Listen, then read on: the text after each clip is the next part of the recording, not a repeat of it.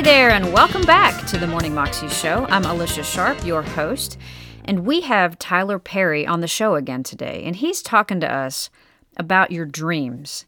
And I have realized by listening to so many different stories that your dreams don't just fall into your lap. I mean, we kind of know that intellectually, but sometimes we just want things to be easy, and we think, oh, well, if I'm a Christian, then everything's going to fall into place and it's just going to be easy. That is just not the case. God will lead us through lots of different times in our lives that test our dreams and that, you know, He's like, Are you really wanting to hold on to this? Are you really pursuing this? And if you're not, then you'll give up during these hard times. And I know that's happened on many occasions for many people. I've heard so many stories of people living out of their car. And, you know, Sylvester Stallone's a great example of that, how he just, before he wrote Rocky and it was a success, I mean, he just kept on holding on to this dream. And he did not give up, even though so many doors were slammed in his face. And same with Tyler Perry here. You know, he had this dream that he believed was straight from God, heard from God, and he just kept on keeping on.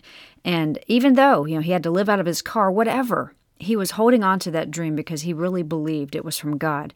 And so I encourage you, you know, if God has put a dream in your heart, to go for it even though it's not easy, because it's not going to be easy. Anything that's worthwhile is not easy in life. So I hope you enjoyed this story by Tyler Perry.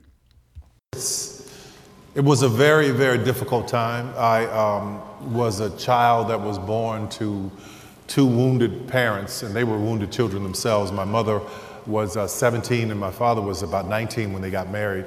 And I came along when, when she was 24 years old. And there was a lot of pain in the house. There were a lot of arguments. He, would, he was very physically abusive and verbally abusive to the both of us. It was, it was really a difficult and, and very hard um, time, especially for a man child. I don't know what it's like for a little girl, but I'm sure it's just as painful. But for a boy child, a man child, to watch his mother being beaten and belittled, it was really, really hard. So I went under the house and I built this little, uh, put some wood up in, in, between some of the pillars and built this little uh, safe place for me. And I painted it robin egg blue. I had found some, some paint somewhere, painted it blue, and I would sit in this room and I would let my imagination take me to other places. I would, I would just be somewhere running through grass and trees while I'm listening to all of the pain and all the heartache up above me in the floorboards. So it was a very difficult time. But the beauty in that moment, and I say this to people all the time, is that I, I, know that all things work together for your good. When I, when I am writing a script or a movie or writing the have and have nots or if, if Loving You is Wrong or writing any of these shows or movies, in my imagination, I go to a place where I'm in that world. And that was formed and born inside of all that pain. So the little boy's imagination is where the man goes now to, to feed his dreams. So it's a beautiful thing when you know that all things are going to work together for your good. God was getting yeah. you prepared yeah. even back there. Yeah. And so we'll jump around a little bit. Tyler, you know, you graduated from high school, you had the dream for the play, but it wasn't easy and doors didn't necessarily open. And, and I love the thing about the, the hurricane in, in South Carolina. Can you share some of, just some of that? Yeah, it was, uh, I started doing this play after watching the Oprah Winfrey show. She said it was cathartic to write things down. Now, I didn't know what cathartic meant, so I had to go find a dictionary. In high school. I went and found a dictionary and I started writing things down in this journal. And I was using different characters' names because if someone found it, I didn't want them to know that I had been through the things that I was talking about. I was talking about adult survivors of child abuse at the time. So in 1993 or so, I moved to Atlanta. I moved in 92. In 93, I decided to put the play up, worked, saved money, uh, my tax returns from H&R Block, did everything I could to put this show up. And uh, I spent all my money. There was a 200 seat theater. I thought we would do all of these different shows over the weekend, and 1,200 people would show up, and only 30 did. So I lost everything I had. Uh, my car payment, everything was tied up in it. And it was a very, very difficult time because I know I felt led to do this show about adult survivors of child abuse who had forgiven their abusers. Mm-hmm. I, I, out of the 30 people, and I knew every one of them in the room, uh, there was somebody said, This really touched me and I want to invest. That's how you know when God is doing something for you because He'll put you on a path, and just when you think you're at the end, somebody or someone will show up and say, Hey, here, here's, here's another a, a opportunity over here. So from about uh, 93, 94, 95, 96, 97, we did this play once a year everywhere uh, in these little small towns outside of Atlanta, and they never worked. They never worked. Every time I'd go, something would happen. I'd go get a job, and I'd go, you know, after I'd work on the job for a couple of weeks, I'd get a call saying, Hey, Tyler, we want to try the play somewhere else. And I go to my boss and I say, Listen, I, I need two weeks off to go do this play. He's like, Man, you just been working here two weeks. How do you think you can get two weeks off? And I go back to my desk and I sit and I pray and I was like, Okay, God, I know I just got this job. I know I just did the play, it didn't work. I got another opportunity here. If this is you telling me, make it plain. What should I do? And I hear this voice say, quit. Now, I'm not telling you to go quit your job, I'm telling you my story. quit your job, send me your bill, say, you told me to quit. No, no, that's not how, that's not what I'm saying. So, so there I was, t- stepping out on faith, leaving a job that I knew that this money was going to come in from week to week to go out and do this play because I heard the voice of God. So I remember every time I'd go out to do the show, it wouldn't work. It wasn't successful. And I'm like, God, I know you told me to do this. And when I'd pray, I'd hear nothing. That same voice that said, quit, I heard nothing, which was a very difficult time for me. Very difficult. And I remember the, the time that you're talking about was in Spartanburg, South Carolina. I had gotten another job because I had more job. Man, I had about 20 jobs during this time. I'd gotten another job, asked the boss. He said no. I heard the voice quit. I go out, do the show. And I'm driving there, and there's a hurricane headed toward Spartanburg. Hurricane. I'm like, like God, I know you control the wind and the, the waves, but you told me to quit, and now nobody's going to show up. So I lost everything homeless, sleeping in my car, following God. When you follow God, sometimes things get tough, they get tight. But if you keep pushing just on the other side when you think it's the darkest, something miraculous will happen that will change your life. Something will open up that will blow your mind. So it was 1998, and I, and I got an opportunity to do the show again, and it was at the House of Blues. And I was like, I don't know, I'm, I'm done. I'm gonna do like my mother said. My mother, who loved me dearly, loved me dearly. She, I had, we were doing a play at that Spartanburg trip, and I couldn't afford to pay the credit card because she had rented a van for us. And that bill was $300. And $300 to my mother was like 30 million. I'm, let me tell you something. My mother loved me to death, sweet, wonderful woman, but she would cuss you out and beat you up and then pray for you as she taking you to the hospital. That's the kind of person she was, kind of person she was. So we were sitting in the house and she was saying, Listen, I'm tired of this. I'm tired of you doing these plays. Just stop it. Just stop it. I'm tired of you crying about it. And the woman loved me, loved me, loved me more than anything. She said, You know what? Just give it up.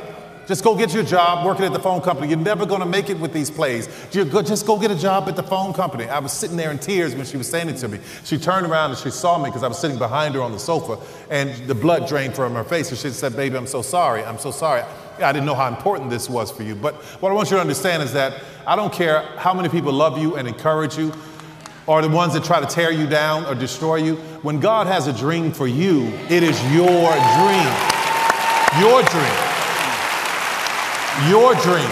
And there are people who love you who will think that they're saying the right things to you to try to protect you. Or there are people that have been, been, that have been in your lives and watched you grow up and they don't know what God has put down inside of you because they think they're too familiar with you. But what you have to understand is when God has something for you, you have to go for it fully. Fully. So, so that's what I did. I did the show. We go to, we, we, we, I get this opportunity to do the show in 1998. It's at the House of Blues. And I walk in and I'm mad and I'm angry because all those years, those seven years of me trying to get this play up, nothing was happening. God would tell me to quit, then he'd get me out there and he'd leave me. You leave me out here by myself. God, where are you? You wouldn't even talk to me during these dark times. So I was mad. I was done. I had went to get my application at South Central Bell, like my mother said, and go to work at the phone company. I wanted some benefits to get my teeth fixed. so there I, so there I am. There I am, 19, 1998, get this opportunity at the House of Blues, and I walk in and they're all just, they call it folk art all over the walls. I'm from New Orleans. I said, that's voodoo, and I'm not performing here. Get it off the walls. So they, they told me the next day, well, House of Blues was pulling out. So House of Blues was gone. So the name of the place would return to its original name. It was a church. It was called the Tabernacle. So I was about to perform in a place called the Tabernacle. I go and I do the show, and I'm complaining all the way. I'm there putting on my makeup, getting ready to play the old man Joe, and I got attitude. I'm just mad. I'm upset. I'm like, I don't want to do this. And I hear that voice, that one that told me to quit, say, Shut up.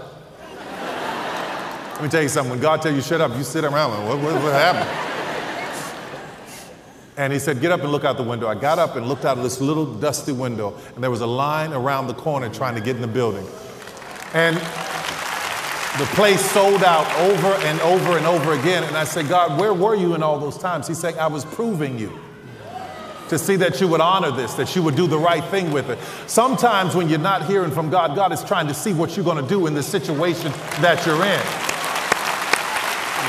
And it turned out to be an incredible moment that has taken me from that sold out house all the way into every show that we've done. It's been incredible. It's been miraculous. It's been nothing but God, and I'm grateful for it. That's so awesome. That's Tyler.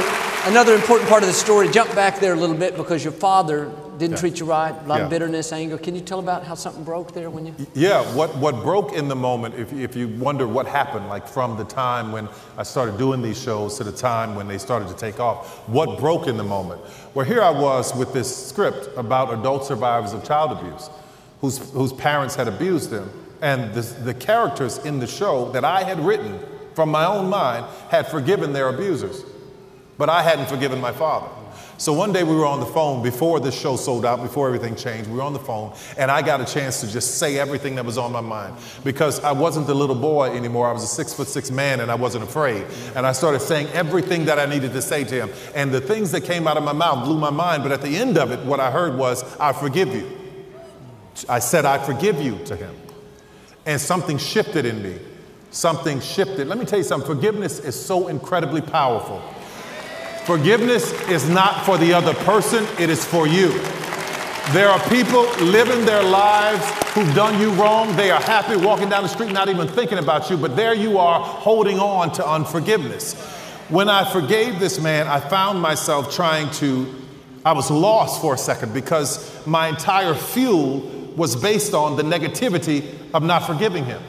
But once I forgave him, I had to find a way to find another source of fuel. So the negativity and all the darkness that I'd been through was the source. Now I needed a more positive source. Now I needed a good source, a pure source. It's like it's like taking a car that runs on diesel and putting regular gasoline in it.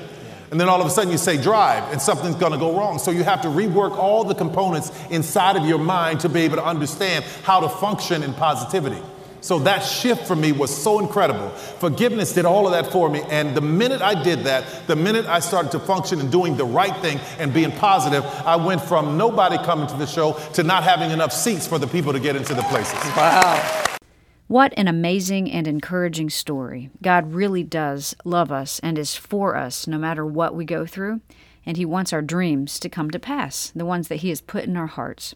That was Tyler Perry, and you can find that clip on YouTube if you search under Tyler Perry When God Has a Dream for Your Life.